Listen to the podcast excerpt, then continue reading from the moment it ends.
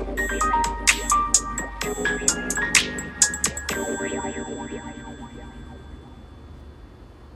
うこそヨタの体チャンネルへ。この番組は健康で楽しく毎日を過ごしていきたい人たちが日々の生活をどう賢く工夫していくかをテーマにお届けしております。皆様こんにちは。今日は体を柔らかくする栄養素柔軟性と慢性炎症の関係を解説していきます。マグネシウムとても大切な栄養素なんですけども今回は体を柔らかくする栄養素ということでマグネシウムをご紹介していきます。はい。えー、ストレッチしてもですねすぐ硬くなるとか体が硬い。そんな方はですねぜひですねマグネシウムを取ってみてください。このマグネシウムっていうのは栄養素になってきますが、え、体の代謝のためには欠かせない酵素をサポートする歩酵素の役割を果たします、えー、酵素をまあ少し歩酵素をちゃんと取ることによって、えー、酵素をしっかりと働けるようにするっていうのがですねマグネシウムの役割なんですね。で、えー、300種類以上の酵素の働きを助けてエネルギーを作る過程にも深く関わっています。タンパク質の合成や神経伝達の制御心臓の機能維持筋収縮の抑制血圧調整など人が生きるために必要な代謝をサポートしているんですね。筋肉をつけたい方はこのマグネシウムが不足しては良くないんですね。はい。で現代人はマグネシウム不足に陥っている人がかなり多いです。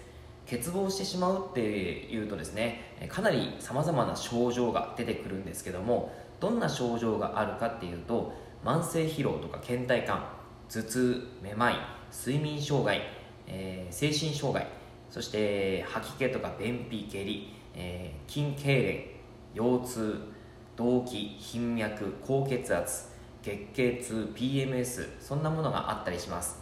これだけでもすごいなんかたくさんあったんですけどもこれ以上まだたくさん、えー、もっとですね他にあるんですね。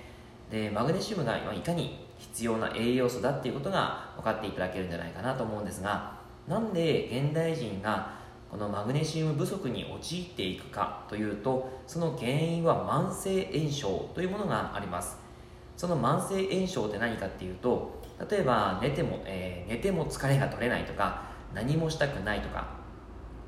とにかくなんか調子が悪いとか日常的にどこかで聞いたことのある不調の声が結構あったりしますがその不調に関してこの慢性炎症が絡んでいます。体の組織の損傷は激しくないんですけども回復までの経過が長引いて体全体に何らかの不都合が起きていることなんですね。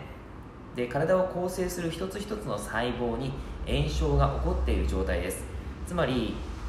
家が火事になっているように細胞が損傷を受けている状態なんです、えー、細胞が火事になっているような感じですかね。でこの炎症慢性炎症はさまざまな要因で起こりますが大きな項目でお伝えしていくとストレスあとは高血糖高脂肪食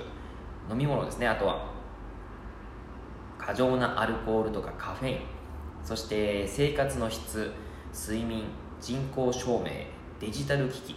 あとは薬物。こんなものが関係します。慢性炎症これらがですね関係して慢性炎症、まあ、炎症が起こってそれが慢性化してしまうんですけどもそれが深刻化していくと当然病気につながってくるんですね。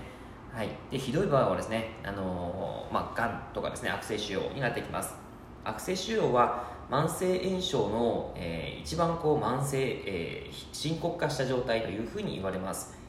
現代では慢性炎症が発生しやすい環境がむちゃくちゃ多いんですね。そしてこのブログ、えー、この今日のお話のテーマなんですけども体が硬くなる原因としてこの慢性エーションが、えー、大きく関わってきます。体が慢性的に硬い方のメカニズムっていうのをちょっと簡単にご説明していくと、えー、細胞が低酸素状態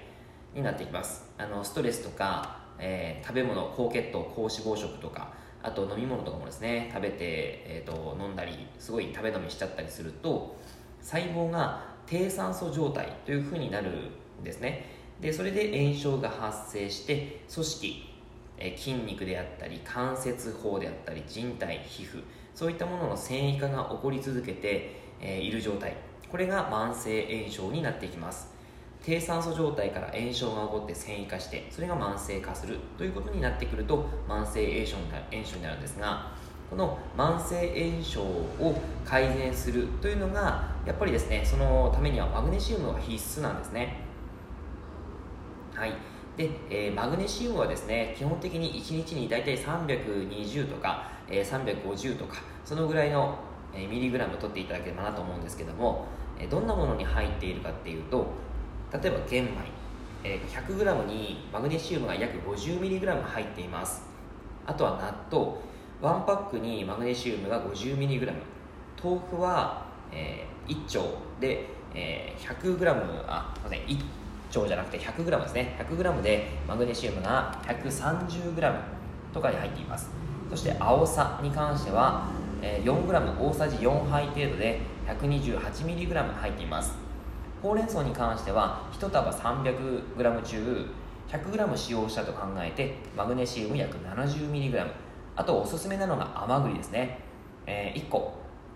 大体 20g 取ったらえー、っとあ 20g じゃないですね。100g 取ったらマグネシウム約 70mg 入っていたりします。はいということで結構ですね、あのー、普通に取れる食品ではあったりするんですけども意外と少なくなりやすいその不足しやすいのでちゃんとですねそのそういったものを取っていただくといいかなというのとあとはもしサプリメントとかでですね取るんであれば、えー、サプリメントではないんですけどもにがりとかですねあとは自然塩あのヌチマースとかですね沖縄の塩があるんですけどもそういったものを取っていただくといいかなと思います。はい、えー、結構ですねマグネシウム意外な栄養素かもしれないんですけどもこれを取ることによって炎症を収束させて体の柔軟性を保つためにはとてもいいのでぜひぜひ参考にしていただけたらなと思います、えー、以上になります。内容がいいなって思えたら周りの方にシェアしていただくと嬉しいです。またいいねマークやフォローを押していただくと励みになります。今日もラジオを聴いてくださってありがとうございました。では良い一日を。